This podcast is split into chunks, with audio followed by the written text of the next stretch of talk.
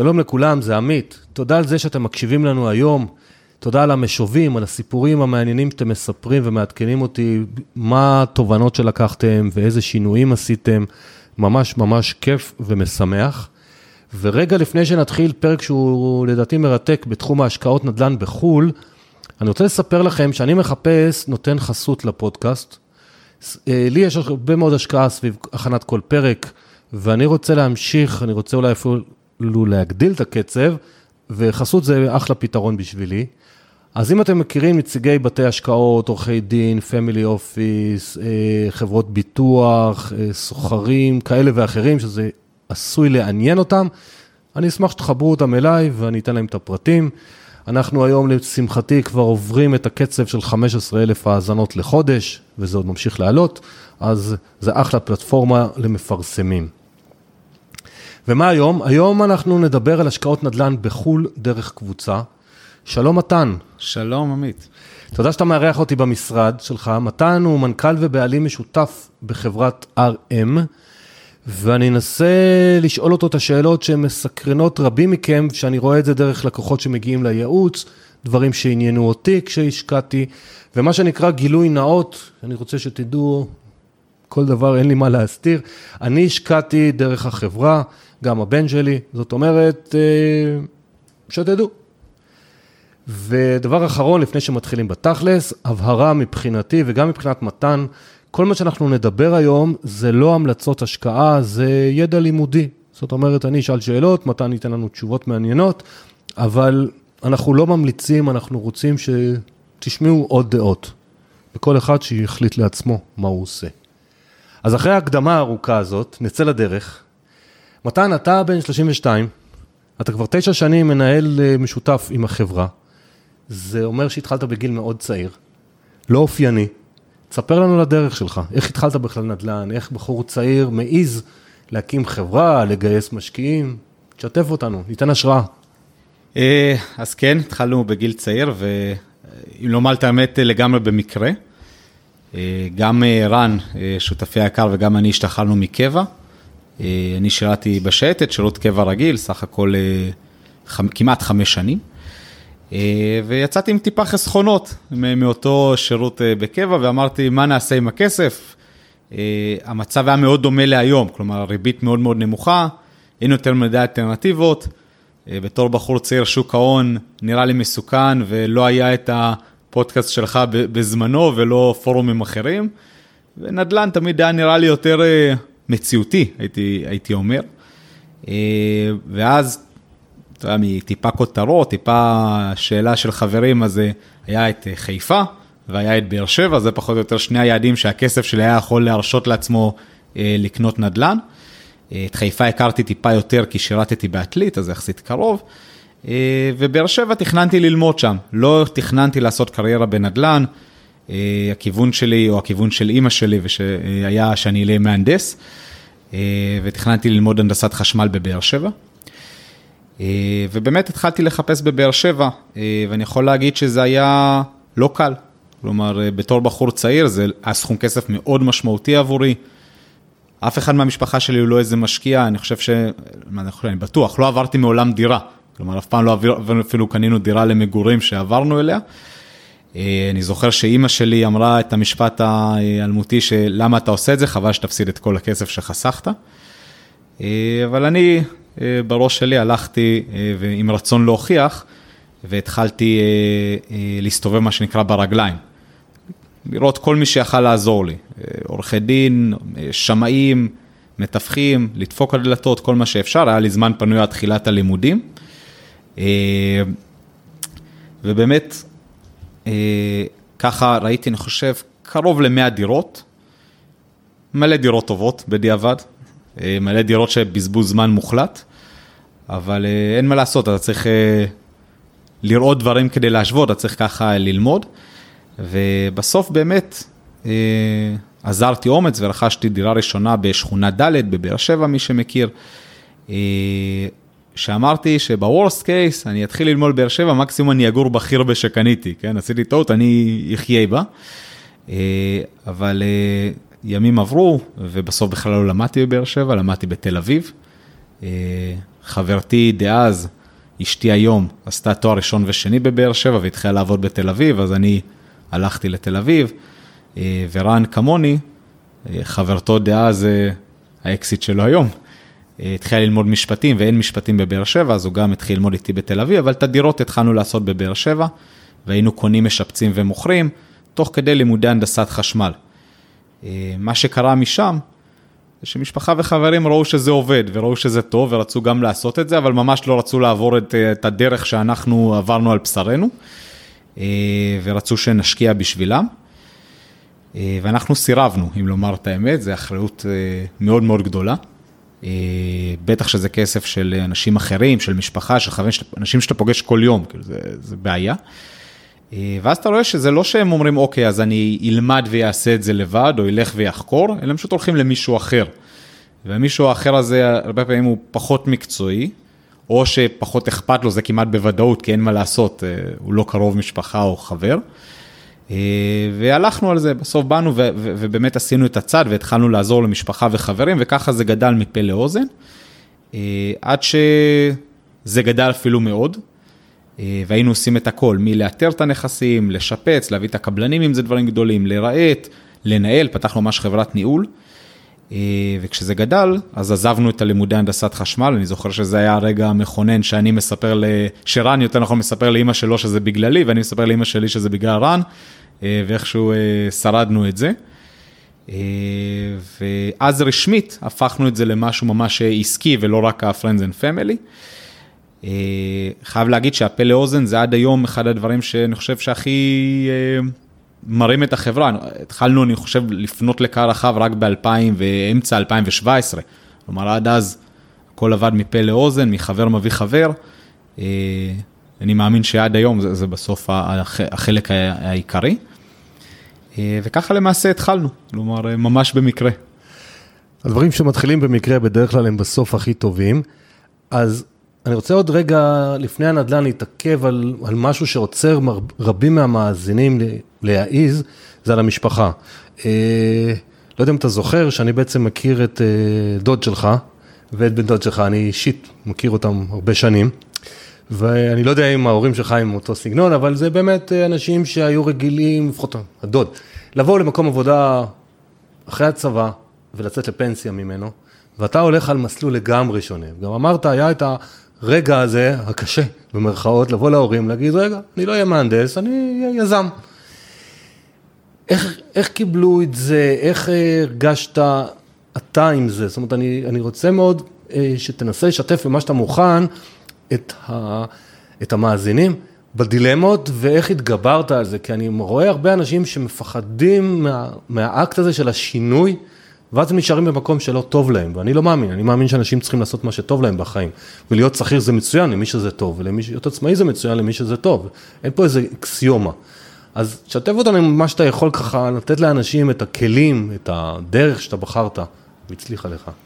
אה, נתחיל מזה להגיד ששני ההורים שלי הם אה, שכירים כמו שתיארת, כל ימי חיים, שניהם מהנדסים של הטכניון, אבא שלי אה, עבד בתעשייה האווירית עד שהוא נפטר כשהייתי בן 14, ואימא שלי עד יציאתה לפנסיה הייתה מהנדסת בניין.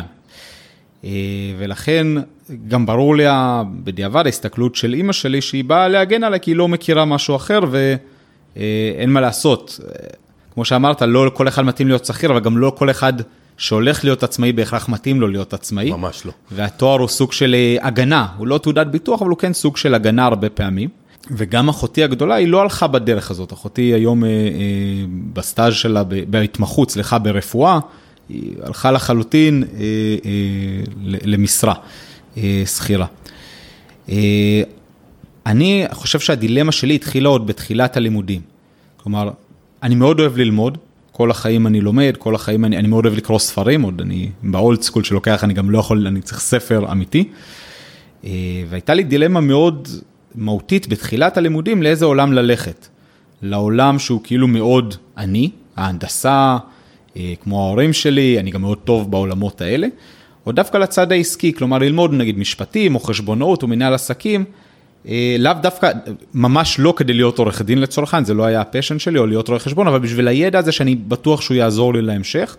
ובסוף, בשלב הזה, מה שניצח הוא דווקא נקרא לזה הלחץ המשפחתי יותר, כלומר זה לא שלחצו עליי, אבל הלחץ הוא אצלי יותר מאשר אה, בחוץ.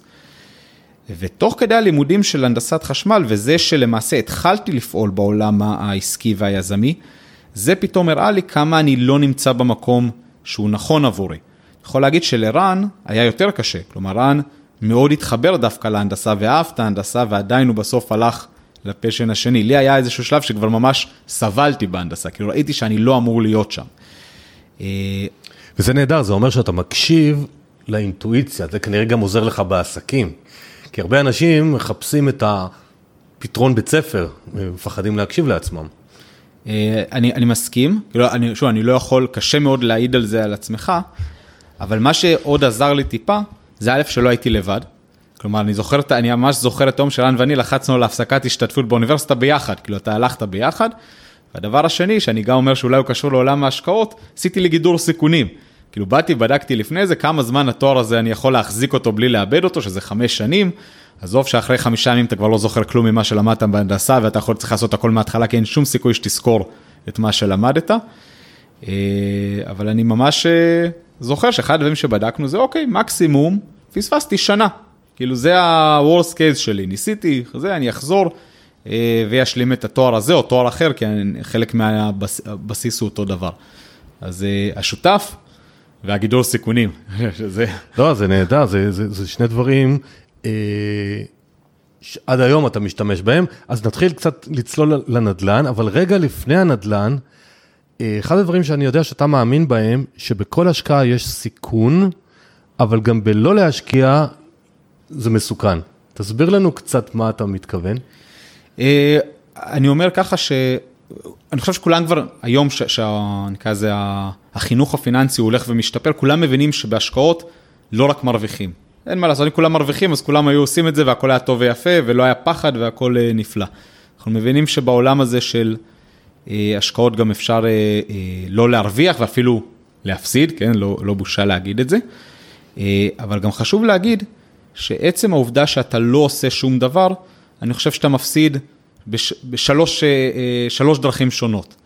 הדרך הראשונה היא, אתה לא, אתה מפסיד את הרווח הפוטנציאלי. כלומר, היית יכול להרוויח איקס כסף ואתה לא עושה את זה כי אתה, שנקרא, משאיר את הספינה שלך בנמל ולא מוציא אותה החוצה כדי שהיא לא תטבע, אבל בשביל מה כל הדבר הזה?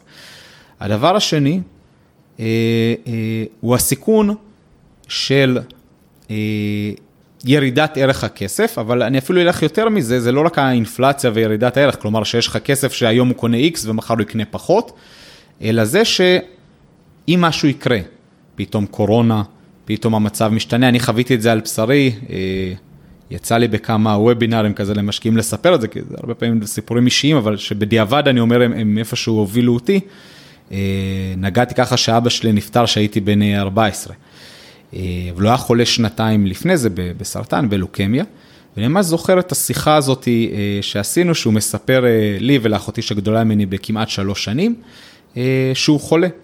ואיך מה שאני מתאר שביום אחד ממשפחה, מעמד ביניים, גרים ברמת גן, שני ההורים עובדים, מהנדסים עם תואר, הכל בטכניון, זה. אבא שלי לא יכול לעבוד יותר. אה, אימא שלי בדיוק פוטרה גם מהעבודה, זה היה איזושהי אה, אה, אה, תקופה שהיא פחות טובה במשק והיא פוטרה מהעבודה, אבל היא גם לא הלכה לחפש כי הייתה צריכה לטפל באבא שלי. ואיך משני הורים עובדים, אנחנו נהיים עם שני הורים שלא עובדים, והמזל הגדול היה שאבא שלי הוא, קודם כל שיש לנו משפחה תומכת, אבל גם שאבא שלי הוא היה בתעשייה האווירית והביטוח אה, מאוד מאוד עזר. אה, ולא הרגשנו אף פעם מחסור או משהו כזה, אבל כן ראיתי איך בשנייה אחת העולם שלך יכול להשתנות, כאילו על כלום, לא, לא עשית, לא קרה זה, העולם כולו המשיך, אבל העולם שלנו השתנה, ולפעמים זה קורה כמו הקורונה, שהעולם של כולם משתנה ברגע אחד. אה, ואז אתה מבין שאתה יכול לתכנן תוכניות עד מחר, אבל אתה צריך את התוכנית גיבוי הזאתי. אה, אז אני אומר, זה ההפסד השני. וההפסד השלישי לדעתי, הוא, אולי הוא לדעתי אפילו ההפסד הכי עיקרי, הוא ההפסד של ה mind, כלומר ההפסד הזה של הלימוד. אם אתה בסוף יושב ולא תעשה כלום, עוד עשר שנים אתה תהיה באותו מקום. אתה תהיה באותו מקום שאתה תלך לעבודה, אתה תישאר שם, תרצה לעזוב, לא תוכל לעזוב, כי לא יהיה לך את האופציות. אתה לא, לא תצבור את הידע, לא תצבור את הצלקות אה, אה, האלה של ההשקעות הפחות מוצלחות, או את הלימוד מההשקעות המוצלחות. אה, וזה זמן שלא חוזר. אני אומר, היום בדיעבד, אחד הדברים הכי טובים שעשיתי, ש, ש, שזה שהתחלתי להשקיע בגיל מאוד צעיר. כשאני בגיל 22, בפועל, אין לך כמעט סיכון. מקסימום אני אלך ויעבוד בעוד שתי עבודות, אני אחסוך מעצמי, זה לא שעכשיו אתה בא ואומר לילד שלך, אתה לא הולך לחוג כי אין לך את הכסף לתת לו. כל עוד זה על עצמך, אז תקח את כל, ה, במרכאות, הסיכון שבעולם. זה, זה הדמי לימוד שלך. אני מאוד מסכים, מאוד מתחבר. אז קודם כל, אני התייתמתי מאבא בגיל 15, וזה היה באירוע חבלני. אז לא היה לי במרכאות את ההכנה של שנתיים, זה אתה הולך לישון עם, מתעורר בלי. אז אני בהחלט מזדהה עם איך העולם שלך משתנה, כאילו, בחוץ השמש זורחת, ואתה לא מבין למה אנשים הולכים ברחוב, והשמיים זורחים, ואתה בלב, אתה בכלל לא... זה זעזוע, אז אני, לצערי, גם חוויתי דבר כזה, אבל ההפסד של הלימוד וחוסר התפתחות, אני רוצה להתחבר לזה בעוד מקום. אני הרבה פעמים אומר, יש לי גם קורס כזה, היה לפרוש לפני הפנסיה. ואני אומר לאנשים, בואו תגיעו ליכולת הבחירה.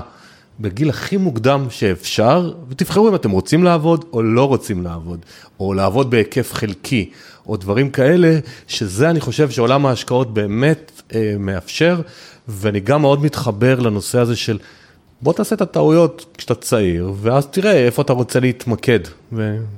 ומגניב, כאילו ממש אה, המון דברים שפילוסופיה גם שאני מאמין בהם. אז בואו נרד רגע עוד קצת עכשיו לכיוון RM. באיזה מדינות אתם פעילים? וזאת שאלה, אף שאלה פה לא תמימה, כי היא מובילה לשאלה הבאה. אה, אז, אז קודם כל, אה, אה, הלב של העסק עובד היום בארצות הברית. מתמקדים שם בעיקר במטרופולינים המרכזיים, אם זה היום ניו יורק, יוסטון, שיקגו, עובדים גם בג'קסון בפלורידה ובקליבלנד, אוהיו.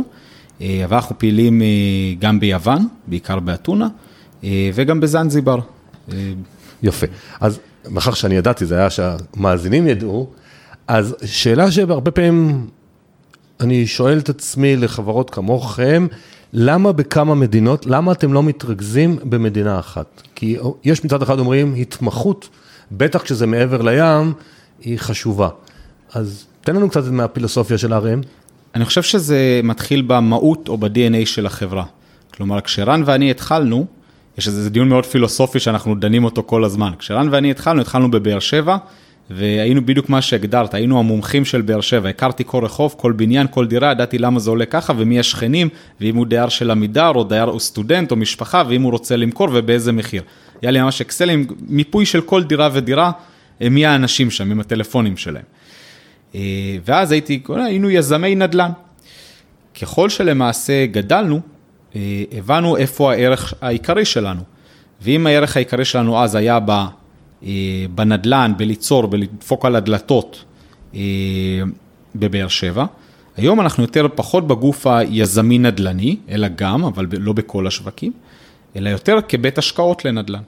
וכשאני מסתכל עליי כבית השקעות לנדל"ן, אני, הערך שלי הוא שונה לגמרי. אני רוצה לתת למשקיעים שלי פיזור, כי אני מאמין שצריך לפזר גם בין מטבעות, כן? אני משקיע ביוון וארצות הברית, כי זה מטבע שונה, זה חלק מהעניין. אה, גם בסוגי ההשקעה, כלומר אני לא רוצה להתמחות עכשיו רק בדיבלופמנט, אה, אלא גם אולי בניהול מולטי פמילי, כי אני רוצה לתת למשקיעים שלי פורטפוליו רחב יותר. אה, ובאיתור למעשה של ההזדמנויות ובבקרה שלהם, כלומר בניתוח, בבקרה, כי בסופו של דבר, גם אם אני עכשיו אלך, לצורך העניין, ואנחנו עושים את זה, ואנחנו מתמחים באזור מסוים, ואני נמצא שם, בוא ניקח, אני רוצה עכשיו לבנות במקום מסוים. אה, ואני אלך וילמד שנה, וילמד שנתיים, וילמד שלוש, וזה בסוף, כנראה שאם אני אמצא שותף מקומי, שאבא שלו היה קבלן באותו מקום, הוא נולד באותו מקום והוא קבלן, והבן שלו כבר גם קבלן, הם דור של 40 שנה שעוסקים בנדל"ן במקום הזה, כנראה שלא משנה מה, הוא כבר חווה דברים שלי ייקח עכשיו 20 שנה לחוות אותם. אז או שאני עכשיו עושה את זה במשך 20 שנה, או שאני בא ונותן למשקיעים שלי מישהו שהוא כנראה פחות טוב, במקרה הזה אני, אני כנראה פחות טוב מאותו אה, אה, קבלן מנוסה. או שאני אבוא וידע איפה הערך שאני נותן, אני אדע לעשות את הבדיקות שלי והבקרה שלי, כי שם אני אשים את הפוקוס שלי, אה, ובכך אני בעצם אתן ערך גדול יותר אה, למשקיעים. אבל אני מסכים עם חלק מהדברים, מה שמשני הסעיפים הראשונים, אה, בייחוד על הפיזור, אבל באיתור ובקרה, אני מדבר על הבקרה mm-hmm. ובאיתור, ככל שאתה תתמקד יותר ב... ארה"ב, עוד פעם, זה, זה, להגיד ארה"ב זה, זה שטחים מטורפים, אבל אמרת מרכז ארה"ב, אזור מרכזי, אז איתור ובקרה ביעד, במקומות שונים, אתה צריך לבנות מנגנונים חדשים, אתה צריך לבנות, אה, אה, להכיר ידע חדש. זאת אומרת, כי בשיטה שאתה אומר את זה, אז בעצם כל מדינה בעולם, שיביאו לך יזם שאתה תסמוך עליו, ופרויקט של הנייר הוא טוב, אז, אז למה להתמקד רק בשלוש מדינות? למה לא שלושים? אני מאוד מסכים. השילוב של למה להתמקד בשלוש מדינות ולא בשלושים, זה בדיוק הנקודה הזאת של הבקרה. אני אתן כדוגמה, קח את זנזיבר, שוק חדש לגמרי, או יוון. עד שאני הבאתי משקיע ראשון ליוון, דרך אגב גם בארצות הברית, עד שהבאתי את המשקיע הראשון ליוון, אני פעלתי שם אה, שנתיים. כלומר, שנתיים של עבודה, שנתיים של היכרות, שנתיים של חקירת השווקים, שנתיים של אה, מפגשים עם בנקים, קבלנים, אה, אדריכלים, אה, מתווכים, דירות נכסים. זה כסף שהשקענו, עד שהבאתי את המשקיע הראשון. זנזיבר אותו דבר, אפילו יותר משנתיים, עד שהבאתי, הייתי מוכן לקבל את הדולר הראשון ממשקיע. כי אני מחזיר אותנו לתחילת השיחה, לנהל כסף שלכם זה אולי נראה נוצץ, נראה זוהר, אבל זה בסוף יש בני אדם מאחורי זה וזה המון המון אה, אחריות. גם כשהכול הולך נפלא, אבל יותר מזה כשהדברים לא הולכים נפלא. אה, אז זה לא שאתה בא ואומר, אה, יש נדל"ן ב... לא יודע, מקסיקו, נראה נחמד, יש איש נחמד, אני אשים שם את הכסף. זה מה שהמשקיעים רואים אחרי שנתיים, שלוש של עבודה לפני זה, של המחקר של השוק. אבל עדיין, גם בשנתיים, שלוש של מחקר, יש הבדל בין לחקור את השוק, לחקור את המנגנונים, לחקור את הסביבה, לבין פיזית עכשיו לבנות ולהיות קבלן ולהוציא את הרישיונות הנכונים ולעשות את כל התהליך הזה, שאני עדיין אעדיף לקחת הרבה פעמים, גם כשאני בשטח. קח לדוגמה את ניו יורק, שרן נמצא שם בשטח פיזית, ואני אאתר את הפרויקט, יש לנו פרויקטים שאנחנו מאתרים אותם, ועדיין אני אביא שותף, אה, כי אני אעדיף שהוא יהיה הקבלן, ואני אעדיף גם שהוא ישים כסף מהכיס שלו, שהוא לא יהיה רק קבלן מבצע, אלא שגם יהיה אה, מה שנקרא אה, בקרביים בתוך הפרויקט, גם אם אני מצאתי את הפרויקט. מה שנקרא, אני מוכן לשלם מהרווח שלי, בתמורה לידע והניסיון והביטחון של להכניס את השותף. אולי זה גם איפשהו מתקשר לזה שאמרתי שאחד הדברים שעוזרים זה שיש לך שותף כמו רן. כן, זהו, שותף. אז אני אומר, השותף הזה הוא חוזר, אתה משלם לתמורה לידע והניסיון. כן, כן, אותי סקרן אה, לדעת את האני מאמין שלכם על הפיזור מדינות, הסברת אותו. אז אני רוצה לשאול דווקא על ארה"ב רגע משהו, כי הרבה משקיעים או מאזינים מתעניינים בארצות הברית. האם היום אנחנו מקליטים את זה בסוף אפריל 2021, אה, אין לי מושג מתי תקשיבו לפרק. אה, אנחנו היום בערך שנה בתוך הקורונה, ארה"ב רק עכשיו מתחילה, הודיעו כבר 100 מיליון מתחסנים, סבבה, זה כבר מתחיל להיראות מספרים טובים, אבל האם אתם, אתה מזהה איזה שהם שינויי מגמות בנדל"ן בארצות הברית? אז קודם כל, כן. אה, בוודאי. הקורונה השפיעה, אני יכול להגיד שהרבה מהמגמות אה, היו לפני הקורונה, הקורונה היא מאיצת מגמות הרבה פעמים, אה, ומאיצת תהליכים. אני אתחיל מזה שהקורונה היא הייתה משבר מיוחד, משבר קצת חריג אפילו בנוף. מאוד, כל העולם. בכל העולם. קודם כל, נתחיל מהעניין הכלכלי שבה, בדרך כלל כשיש משבר, הביקוש מאוד מאוד נפגע. כי אנשים יש פחות כסף, אין להם אה, איך לקנות, הביקוש נפגע, ואם זה באמת לאט לאט, אה, אנחנו מכירים את זה לצורך העניין מהסאב פריים. כלומר, אנשים איבדו את מקום עבודתם, פחות צריכה, וזה סוג של אה, כדור שלג. הקורונה יצרה משהו הפוך, לא היה היצע. כלומר, לאנשים יש כסף, יש להם ביקוש, הם רוצים לצאת למסעדה, הם רוצים לטוס לחו"ל, אבל אי אפשר, כן? אי אפשר לצאת למסעדה, אי אפשר לטוס לחו"ל, ההיצע למעשה נפגע. תוסיף לזה פעולות בכל העולם, אבל בואו נשים דגש על ארה"ב, מאוד מאוד אה, אגרסיביות של אה, מענקים אה, וסיוע, שלא נראה כדוגמתו, הרבה ממנו היה גם ב-2008, אבל ב-2008 זה לקח שנתיים שלוש, פה זה לקח בערך חודש עד שעשו את הפעולות. ואתה רואה שלאנשים יש הרבה מאוד כסף, יש ביקוש כלוא, כלומר יש להם כסף בחשבון הבנק, החיסכון למשק בית עלה בצורה משמעותית, ל-26 אחוז, זה הרבה. ולמעשה עכשיו, הדבר הזה, ככל שהשוק מתחיל להשתחרר, הכסף הזה לאט לאט יחזור להיות אה, בצורה של צריכה. לא עד עכשיו רצו לצרוך ולא יכלו, עכשיו רוצים לצרוך ויש גם את הכסף ולאט לאט גם יש את האפשרות. אה, החשש דווקא היום הוא לכיוון האינפלציה דווקא, הוא לא, הוא הפוך בעניין הזה. אה, אבל בהחלט, אירוע כזה, שהוא אירוע בקנה מידה עולמי, שהוא אירוע שהוא גם כמובן בריאותי וגם אחר כך כלכלי, הוא משנה המון המון דברים. אני אתן אה, דוגמאות ככה מהשטח. כן, כן, זה אחלה, דוגמאות. אה, נדל"ן יזמי היום, הדרישה לצורך העניין שקניית בתים חדשים, פתאום לדירות גדולות יותר, עם חדרי עבודה. אנשים פתאום הבינו שהם יכולים לעבוד מהבית, העולם הזה הפך להיות של הרבה גם מעבודה היברידית או עבודה מהבית. יותר חללים פתוחים, אם זה מרפסת, אם זה חצר, כלומר אנשים מחפשים את זה. התחלת לראות גם איזושהי נדידה אה, מאזורים כמו אה, מנהטן, לפחות בהתחלה אנשים אה, פחדו מהצפיפות, גם מנהטן חטפה מאוד חזק, אנשים פחדו לרדת במעלית. עכשיו שאתה צריך לרדת במעלית עכשיו מקומה 20 ופתאום יש לך עוד אנשים במעלית, זה פתאום נהיה מלחיץ, אנשים נשארו בבית רק כי הם לא רצו להגיע לסיטואציה הזאת. והם לא מקבלים את כל הערך המוסף של העיר, של הקרבה למקום העבודה, של הבילוי וכדומה, ופתאום אומרים, אני אולי אעבור לברוקלין, לצורך העניין. טיפה יותר רחוק, אבל פחות צפוף, יותר זול, אני מקבל תמורה אה, רבה יותר על הכסף שלי. אה, אז זה דבר אחד. אה, ראינו, אפילו אצלנו במשרד, אני תמיד האמנתי שבעולם ההשקעות, מישהו שצריך להשקיע, צריך להגיע למשרד, צריך לפגוש אותך, צריך להיות האנשים. לא האמנו שאנשים יסגרו ככה בשיחות וידאו, וגם תמיד היו אנשים שגרים רחוק ועשינו איתם שיחת סקייפ או שיחת וידאו, וזה תמיד לא נראה מספיק כאילו רציני.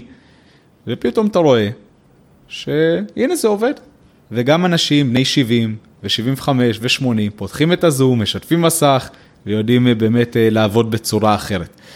אה, אז רואים את זה בהרבה מאוד אלמנטים. אז רגע, אז אני רוצה רגע להפריע לך, האם הפרויקטים שלכם, כי בסך הכל יש לכם, אני לא יודע כמה, אבל הרבה פרויקטים בו זמנית בארצות הברית, אז אני יודע שבארצות הברית, אני יודע מהעיתון, אני לא ברמה שלך, לכן אני שואל, אה, נתנו לאנשים גרייס כזה, לא לשלם שכירות למי שלא יכול, וכל מיני דברים כאלה. אז האם הפרויקטים הקיימים הרגישו איזשהו זעזוע, או שבעצם הם המשיכו as is, כי לאנשים היה כסף? אה, למעשה, איפה זה משפיע עליי? בעיקר, בעיקר משפיע בעולמות המולטי פמילי, כלומר נדל"ן שהוא מיועד להשכרה, ועכשיו אה, אפשרו לסוחרים. אה, זה לא שאפשרו להם לא לשלם, אסרו עליך לפנות אותם, אה, או הקשו עליך לפנות אותם, נורא תלוי באיזה מדינות ולאיזה תאריכים, עד איזה תאריכים. אבל בפועל, ברגע שאתה מתרכז באסטרטגיה שלנו בנדל"ן למגורים גם באזורים שהם טובים, אני לא מתרכז אה, אסטרטגית באזורים החלשים יותר, אז לאוכלוסייה הזאת, א', יש את הכסף לשלם, בטח עם המענקים, וגם אם אין להם עכשיו, או הם נקלו לאיזשהו קושי, הם ינסו להגיע איתך להסדר, כי הם מבינים שמתישהו אני אוכל לפנות אותם. וכשאני אפנה אותם, האביקשן הזה הוא נקודה שחורה אצלם. לאנשים שאין להם מה להפסיד, שהם אה, מה שנקרא עוברים מבית לבית, אה, לא משלמים פה ואז לא משלמים פה, אה, אז להם, אז, אז זה לא אכפת להם.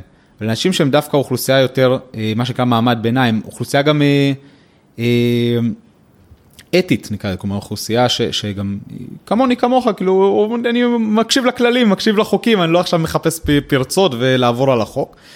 אה, זה מאוד חשוב להם, כי הורדת דירוג הזאת, או הנקודה השחורה הזאת, זה בסוף ללכת למקום פחות טוב, שזה חינוך פחות טוב לילדים, זה מקום עם פשיעה יותר אה, נרחבת, אה, ולכן הם יעדיפו להגיע להסדר, אם זה לשלם חצי וחצי בהמשך, ולפרוס תשלומים, ובאמת ראינו גם בארצות הברית כולה, דרך אגב, האחוז לא משלמים, בין 2019 ל-2020 הוא, הוא שינוי זניח של אחוז, כלומר עדיין אחוז המשלמים הוא 93, 4 אחוז כלל המשלמים, כלומר אחוז מאוד גבוה, וגם אצלנו בפועל אה, בפרויקטים. הבנתי, הבנתי, מגניב. אז עכשיו אני רוצה לעלות קצת למעלה חזרה למקרו של אה, נדל"ן. הרבה מאוד אה, אנשים שואלים את עצמם, למה להשקיע בחו"ל ולא בארץ בנדל"ן? עכשיו אתה יש לך ניסיון גם בארץ, גם בחו"ל, אתה גם גר פה, שותף שלך שם, אז מה, למה? אני אתחיל בזה שאם הייתי יכול לעשות את מה שאני עושה בחו"ל פה בארץ, הייתי עושה את זה בארץ, זה פי אלף יותר קל. זה קרוב, זה נוח, זה בתרבות שלך, בשפה שלך, הכל יותר ידידותי. לעבור עכשיו חצי עולם, ללמוד שווקים חדשים, להתחיל להכיר, צריכה להיות סיבה מספיק טובה. ובפועל הסיבה, אני מסתכל על השקעות, וכשאני מסתכל על השקעות אני רוצה להסתכל על הסיכוי סיכון שלי.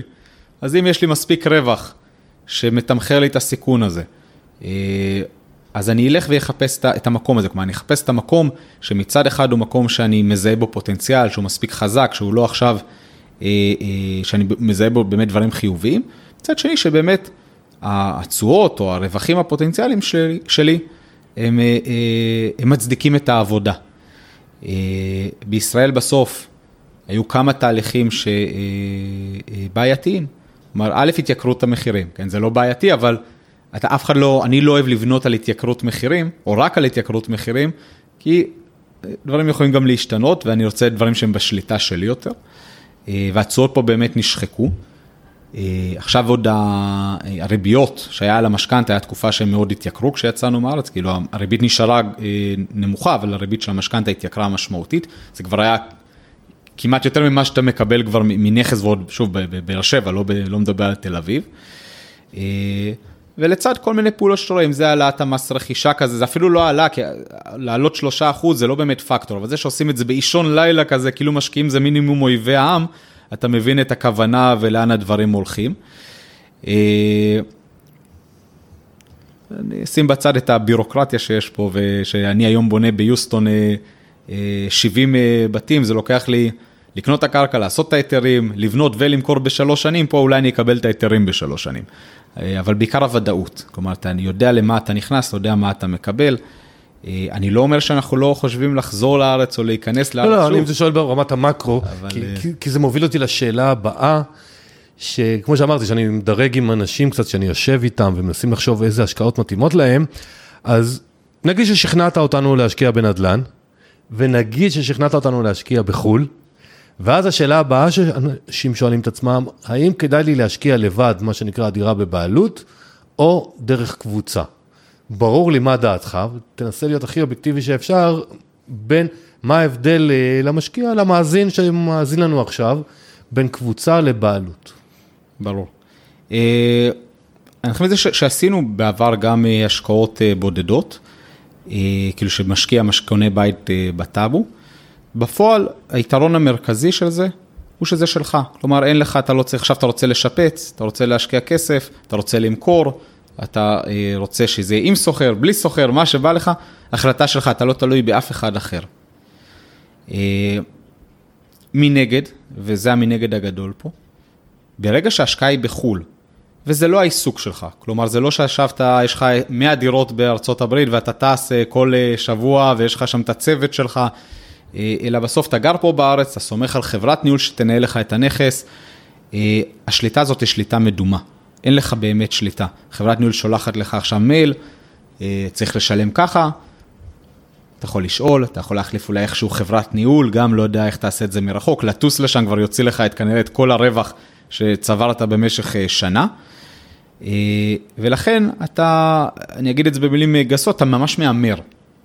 כלומר, אתה בונה על זה שאתה איכשהו נפלת על אנשים טובים, שאיכשהו הנכס שלך יעבוד, והכי גרוע שבגלל שאין לך את הידע הזה, אז כל פיפס הכי קטן שהוא יכול להיות אמיתי לחלוטין, כלומר, סוחר, אין סוחר, קורה, יש תקלה, קורה, אבל ברגע שזה מרחוק ואין לך את השליטה, הפחד מתחיל לדבר. והחוסר ידע הזה זה הפחד שנגרם. כשאתה עושה את ההשקעה הקבוצתית, אתה כן מאבד חלק מהשליטה, אבל אתה בא שוב מהנקודה של בית השקעות. אתה בא ואומר, רגע, הם יודעים מה הם עושים, אני סומך עליהם, כי הם, יש להם את הרקורד, יש להם את הצוות, הם עושים את הנסיעות בשבילי, הם גרים שם, הם, אה, יש להם כוח יותר גדול, כי החברת ניהול מנהלת להם אלפי יחידות, אז יש להם גם איזשהו כוח מול חברת הניהול. תן להם לנהל את זה. עכשיו, לא מספיק זה, בוא נגרום שיהיה לכם לנהל את זה, לא רק סתם לנהל כי אני נחמד וכי אתם נחמדים, אלא שיהיה גם זהות אינטרסים. בואו תראו שאתם עושים כסף, בואו תראו שאתם מרוויחים מסוף התהליך הזה. כלומר, זהות אינטרסים פה היא אקוטית. ברגע שאתה משקיע מעבר לים ואין לך שליטה אמיתית, אתה חייב שמי שכן שולט, האינטרס שלו יהיה זהה לשלך. אם הוא לא שם, אז אתה, מה שנקרא, בונה על, אה, אה, על החיוך שלו ועל אה, עיניו הטובות. רגע, עכשיו אמרת פה כמה דברים חשובים, ואני רוצה שנפרק אותם. אז נמשיך בלוגיקה שלנו, אנחנו אנשים לוגיים, אז שכנעת אותנו עכשיו גם להשקיע בקבוצה.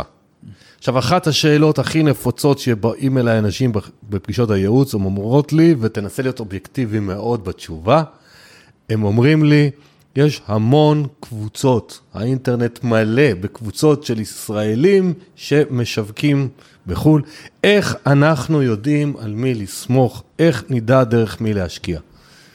תן לנו בבקשה כמה פרמטרים, כמה שאלות, הכי אובייקטיביות, אתה יכול. אוקיי. אה, אני חושב שאחת הבעיות היום, זה שיש יותר מדי, אתה צודק. כלומר, אחת הבעיות. שבהן משקיע בא ומחפש, תכתוב בגוגל, אשכול נדל"ן בארצות הברית, אני, אלפי אה, פניות. אה, בסוף, אני חושב שיש כמה פרמטרים שהם יכולים לעזור בהחלטה. אחד, זה אותו באמת מנגנון של זהות אינטרסים. אל תרחיב פה, כי אני רוצה שנרחיב על זה כשאלה נפרדת, זה מופיע כשאלה נפרדת. Okay. אוקיי. הדבר השני זה באמת הניסיון והטרק רקורד.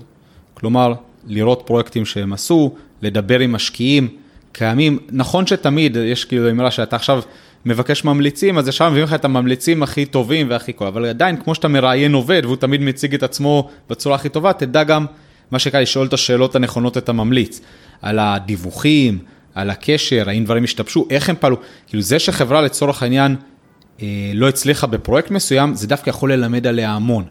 כאילו, אם היית שואל אותי מה אני מעדיף, יש לי שתי חברות, חברה שרק הצליחה 100% הצלחה, או חברה שהצליחה אה, 95% הצלחה, הייתי, ושתיהן עכשיו קיימות, ושתיהן, הייתי רוצה דווקא את זאת שלא הצליחה בכל הפרויקטים. כי היא גם למדה איך להתמודד אה, עם פרויקטים פחות מוצלחים. ודווקא על זה הייתי חוקר. אה, איך הם עבדו, איך כשדברים השתבשו, אה, דברים עבדו. זה דווקא הדברים היותר מעניינים, כי שהכל מצליח, הכל מצליח והכל טוב ויפה. הדבר הנוסף זה באמת ברמת המקצועיות של הצוות, כלומר לשאול שאלות, לא להתבייש לשאול, הרבה פעמים אני רואה שאנשים פה מגיעים לפגישה ואולי בגלל חוסר הידע שלהם מתביישים לשאול, כאילו הם חושבים שזו שאלה טיפשית, שזו שאלה לא לעניין. תשאלו, זה הכסף שלכם, זה הזמן שלכם, זה הכסף שלכם, תשאלו, ואם אתם לא מקבלים תשובות, זה גם מה שנקרא נורה אדומה, אם מתחמקים ממכם, אם מנסים, אה, כאילו, מה זה משנה, נקרא לזה. אה, סיכונים שנגענו. חברה שלא אומרת לך מה הסיכון בהשקעה, או איך היא רואה את הסיכון, יש שתי אופציות. או שהיא אה, מה שגם מסתירה ממך את הסיכונים, שזה, שזה גם מבחינתי נורה אדומה, כאילו התשואה המובטחת הזאתי, או שעוד יותר גרוע, היא לא יודעת את הסיכונים בעצמה, כלומר היא לא מנתחת אותם בעצמה. אה, אז זה איזושהי נורה אדומה מבחינתי. אה, חושב שזהו, כלומר, אני לוקח בחשבון שרוב המשקיעים לא ידעו לצלול עכשיו לתוך הפרויקט ולנתח אותו, בטח פרויקטים שהם מורכבים, אז אני חושב שזה בעיקר הדברים האלה, הניסיון. לשבת על ההצלחות, אבל לא פחות חשוב על האתגרים שהיו לחברה, אה, אה, הממליצים, אה, לשאול שאלות ולראות את צורת התשובה, כלומר האם התשובה היא מתחמקת או שיש סובלנות ומסבירים וכמה שצריך, וגם אם לא תיכנס לפרויקט הכל מה שנקרא בסדר, לא קרה כלום, סיכונים. והזהות אינטרסים ש... כן, תכף אנחנו נרחיב עליה. אני מסכים איתך, ובייחוד מבחינתי, אחד הפרמטרים החשובים זה שקיפות. כי הייתי גם בחברות שביקשתי לראות את האקסל של התוכנית העסקית, ואמרו לי, למה? אמרנו לך את הנתונים, אז מבחינתי אין פה שקיפות, לא רוצים שאני אדבר עם האנליסט להבין אותם. אולי יש להם מה להסתיר, אולי אין להם מה להסתיר, אבל אני כמשקיע, זה הכסף שלי, למה לי בכלל אה, להמר? זה, זה בסוף, כמו שאמרת, זה הכסף שלי. אז לפני הזהות אינטרסים, אני רוצה עוד לשאול, בסדר, אז אנחנו באים, בחרנו חברה ואנחנו באים לקבוצה, השאלה היא, אה, שתי שאלות ביחד, אתה תענה עליהן. לפי הסדר, כי אני כתבתי אותן בנפרד. איזה ביטחונות, אם בכלל, יש למשקיע שמשקיע בקבוצה, ואני מדבר על ארה"ב, איזה הגנה משפטית באמת נותן לנו ה-LLC, כלומר, מה המשקיע הקטן שיושב לו בצפון ישראל או בדרום ישראל, אה, יכול באמת לעשות אם משהו משתבש. אוקיי. Okay. אז נתחיל אה, מהבטוחות. קודם כל, הבטוחות מאוד קשורות לאיזה מסלול אתה נכנס. כלומר, יש מסלולים שאתה נכנס בתור משקיע לכל דבר, ויש היום מאוד נהוג גם שאתה נכנס בתור אה, מלווה, בדרך כלל אתה מלווה שני.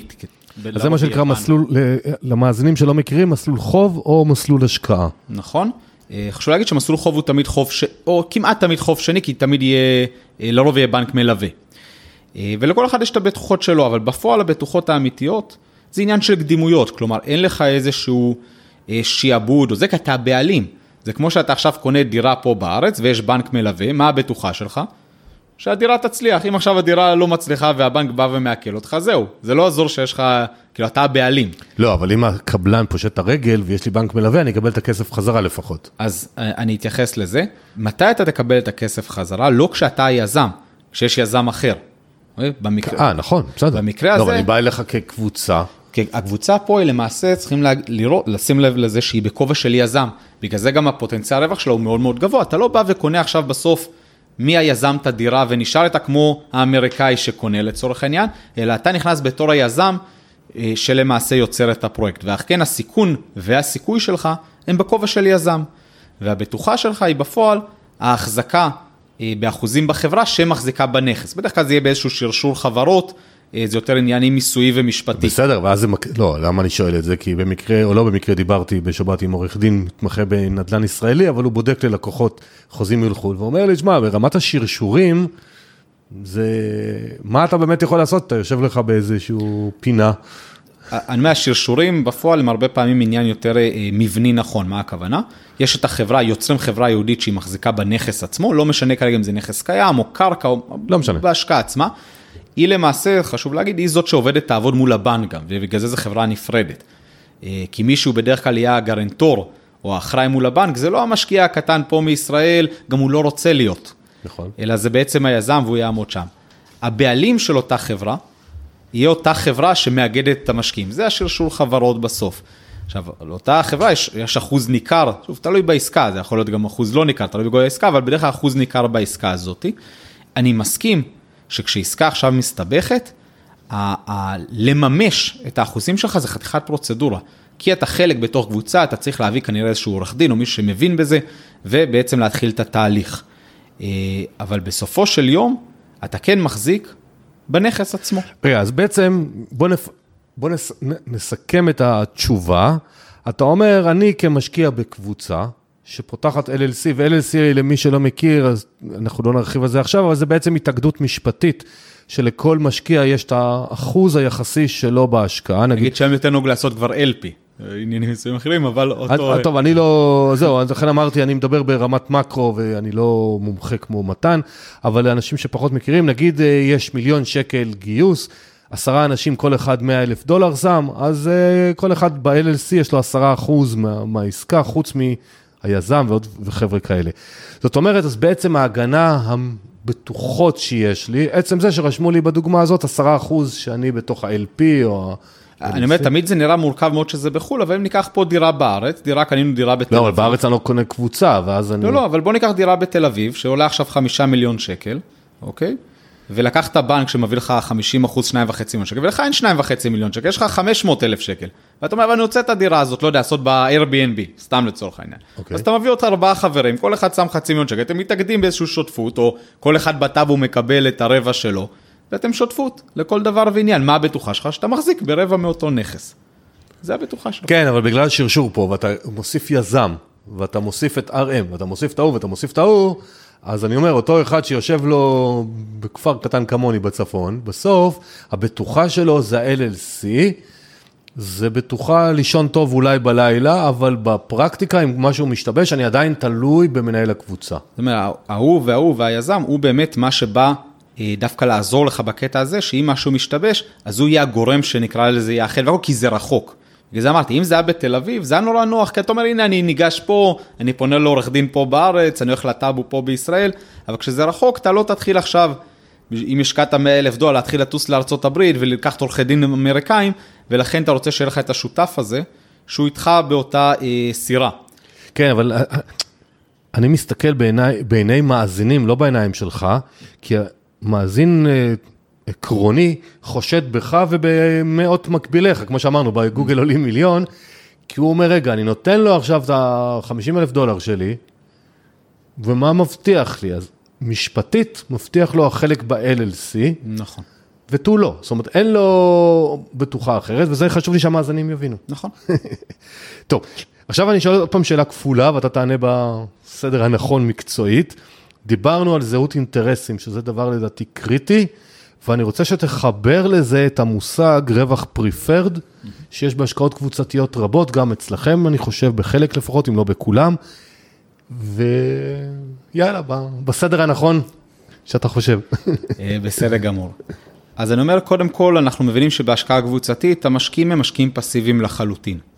כמו שאמרת... שזה יתרון הרבה פעמים. כן, הם נמצאים פה בארץ, הם לא יטוסו, הם לא מבינים, בשביל זה הם באים, אם הם היו עושים את זה לבד, הם, כאילו אם הם היו יכולים לעשות את זה לבד, הם לא היו באים. הם היו עושים את זה כנראה לבד. אה, ולכן יש גורם אחד שהוא הגורם שמתפעל את זה, שמנהל את זה, שהוא בעצם אחראי לכישלון ולהצלחה גם. אה, ולכן חשוב שהוא יהיה איתכם באותה סירה כמשקיעים. הדרך לעשות את זה על ידי זהות אינטרסים. איך יוצרים זהות אינטרסים כזאת? יש הרבה באמת דרכים שאפשר לעשות את זה. אה, הדרך אולי הכי הולד סקול נקרא לזה, אבל היא הכי הרבה פעמים נכונה, הוא שישים כסף. שישקיע 5 אחוז, 10 אחוז, 15 אחוז, 20 אחוז, 30 אחוז, לא משנה מה, שישקיע כסף, אה, שהוא מבחינתכם מצד אחד מספק אתכם, מצד שני הוא הגיוני, כן, אם הוא ישקיע 90 אחוז, אז כנראה שהוא לא צריך את ה-10 אחוז שלכם גם. אז קודם כל שהוא ישקיע כסף. הדבר השני שהוא מאוד מאוד מעיד ומאוד עוזר, זה בנק. כשיש בנק מלווה זה מעיד קודם כל על הפרויקט, כן, הבנק הוא בסוף, אה, לא נעים להגיד, אבל הוא המשקיע הכי גדול, כן, הוא שם הכי הרבה כסף, ועל כן הוא גם צריך להאמין בפרויקט, אבל לא פחות חשוב, הוא מאמין ביזם. הוא מכיר את היזם, הוא בדק את היזם, היזם הוא ערב לבנק, ולכן אם עכשיו תהיה בעיה עם הפרויקט, הרבה פעמים אתם תהיו הצרה האחרונה של אותו יזם. כי, כי, כי בסוף הבנק ירדוף אחריו, ואז הוא לא יברח לשום מקום. כלומר, זה לא שאם עכשיו משתבש, הוא אומר, עזבו אותי, לא מעניין אותי, הלכתי כבר לפרויקט אחר. הוא לא יכול לעשות את הדבר הזה. הדבר השלישי, הוא שהיזם ירוויח. כן, זה מצחיק, אבל אנחנו רוצים שהיזם ירצה להישאר בפרויקט, כי יהיה לו שם רווח. הדרך לעשות את זה, היא על ידי רווח, אה, אה, חלוקת רווחים במכירה, אה, כשהעסקה מצליחה. ואיך למעשה עושים את זה? עושים את זה על ידי צורה של מדרגות בדרך כלל, זה מה שאנחנו לפחות עושים, אני מקווה שעוד הרבה אנשים נוהגים גם ככה. ככל שהפרויקט יצליח יותר, ככה האחוז שהיזם ייקח הוא גבוה יותר. לרוב יהיה פריפרד, מה זה הפריפרד הזה? אחוז מסוים שנגבה, לא משנה כרגע מה האחוז, שהוא קודם כל, קודם כל מחזירים כמובן את הקרן, אבל מהרווחים שמצטיירים, קודם כל מחזירים, נותנים את הפריפרד הזה למשקיעים, את הרווח המסוים הזה, ורק אחרי זה מתחילה החלוקה אה, מול השותף. ככה שאם הפרויקט מצליח פחות טוב, כן, ואם תכננו אה, סתם x אחוז ועכשיו הצטמצם, לא הצלחנו x, הצלחנו רק חצי מזה. אז שמי שייפגע מזה ולא ירוויח בעיקר, זה יהיה היזם, ואת הפריפרד שלכם אה, כמשקיעים שפסיביים בסוף, לפחות את זה תרוויחו. אה, אז אם אני מסכם, השקעה אה, הדדית, בנק מלווה וגרנטור מול הבנק, והשלישי חלוקת רווחים בסוף, לפי הצלחה, עם אותו פריפרד. בזהות אינטרסים רק לא התייחסת אליכם. זאת אומרת, אתה מבחינתי, כרגע אני יושב במשרדי RM, אבל אתה בשבילי שם קוד לחברות קבוצות, אז איפה אתם מרוויחים? כי אמרנו, היזם מקבל, הפריפרד ללקוח, אז גם אתם צריכים להרוויח כסף. 아, אני, אנחנו כאילו בכובע של היזם פה, כשאני אומר. אה, אז אתה אומר יזם זה, כי יש לכם, הזכרת מקודם שיש לכם בכל ארץ יזם מקומי גם, או בכל גם פרויקט. גם כשיש לנו שותפים מקומיים, אנחנו עדיין באים כיזם, אנחנו שמים כסף בעצמנו גם, אנחנו מצטרפים אליו. הרבה פעמים ל-GP. אז כשאתה אומר יזם, אז זה בעצם אתם פלוס איזשהו נכון. קבלן, נקרא לזה. באופן מצחיק, מה שקורה, שהמשקיעים בודקים אותנו, נכון? ואנחנו, כשאנחנו בודקים את השותף שלנו, אנחנו דורשים ממנו את הדברים האלה ואפילו יותר, נקרא, אנחנו עושים עליו עוד בדיקות עומק, כי יש לנו את היכולות לעשות. אז אני אומר, אנחנו גם דורשים את זה מאותו אדם, שישקיע את הכסף, שיהיה הגרנטור גם מול הבנק, שיראה את הכסף רק אחרי שהוא נותן פרפרד לנו ולמשקיעים, אני כאילו מייצג את המשקיעים בקטע הזה, ואותו דבר, אני מה שנקרא דורש מעצמי כשאני עומד מול המשקיעים. מגניב.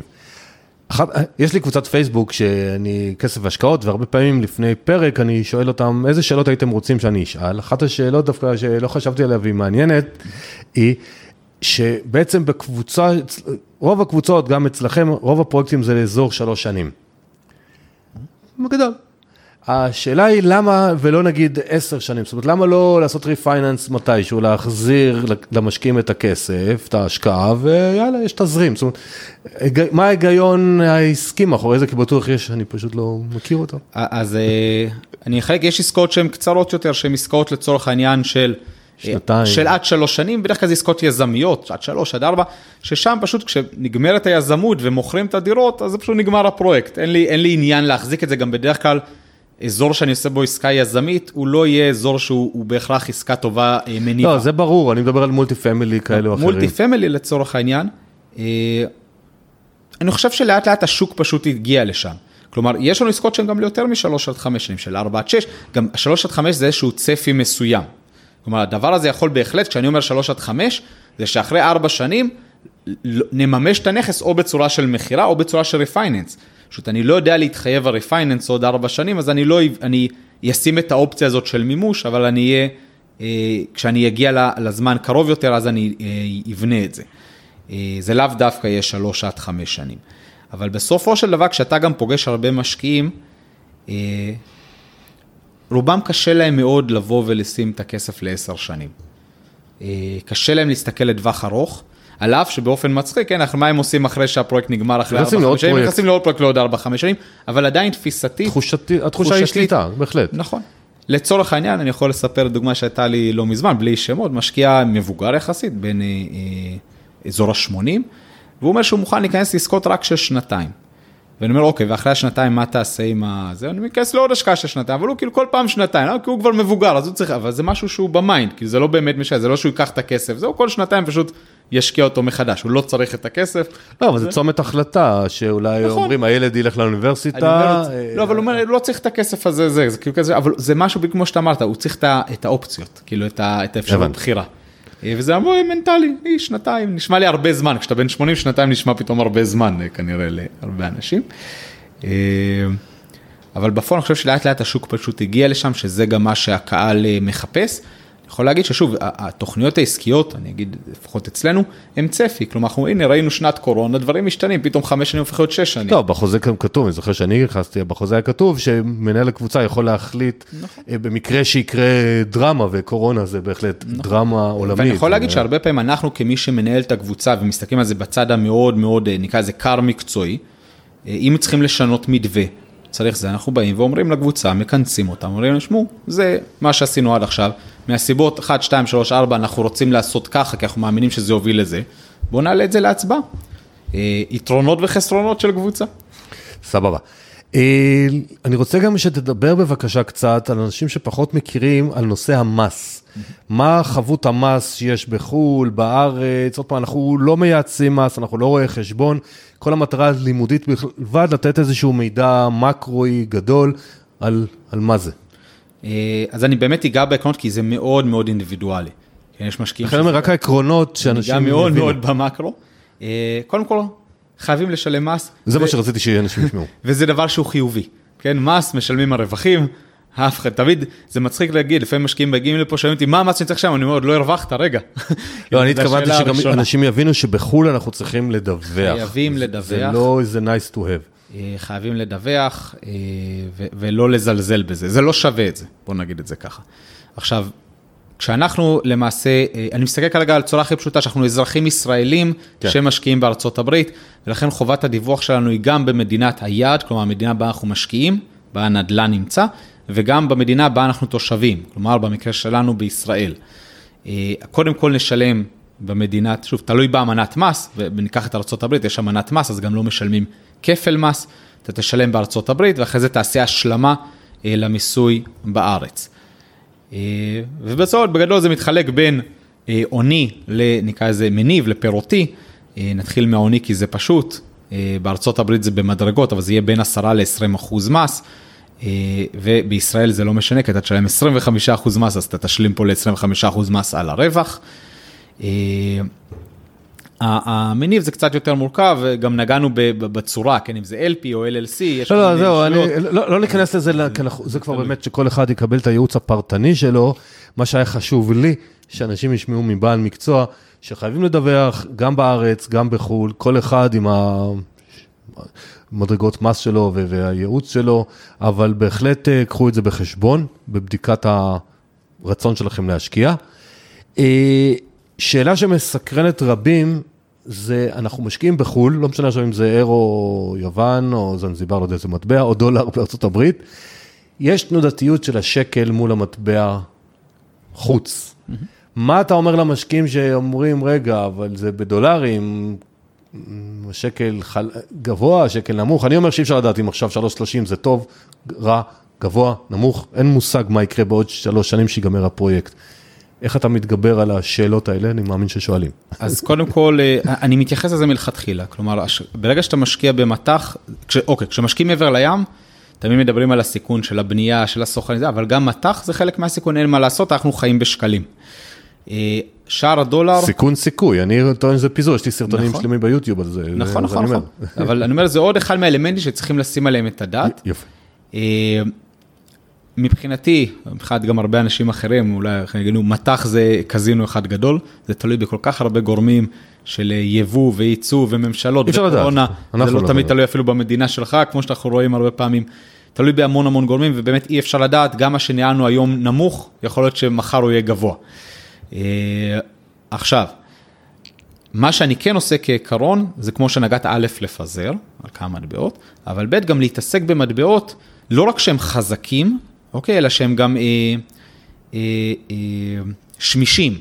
לדוגמה, ין יפני הוא חזק, סך הכל כמטבע, אבל כנראה לא יהיה לי כישראלי מה לעשות איתו.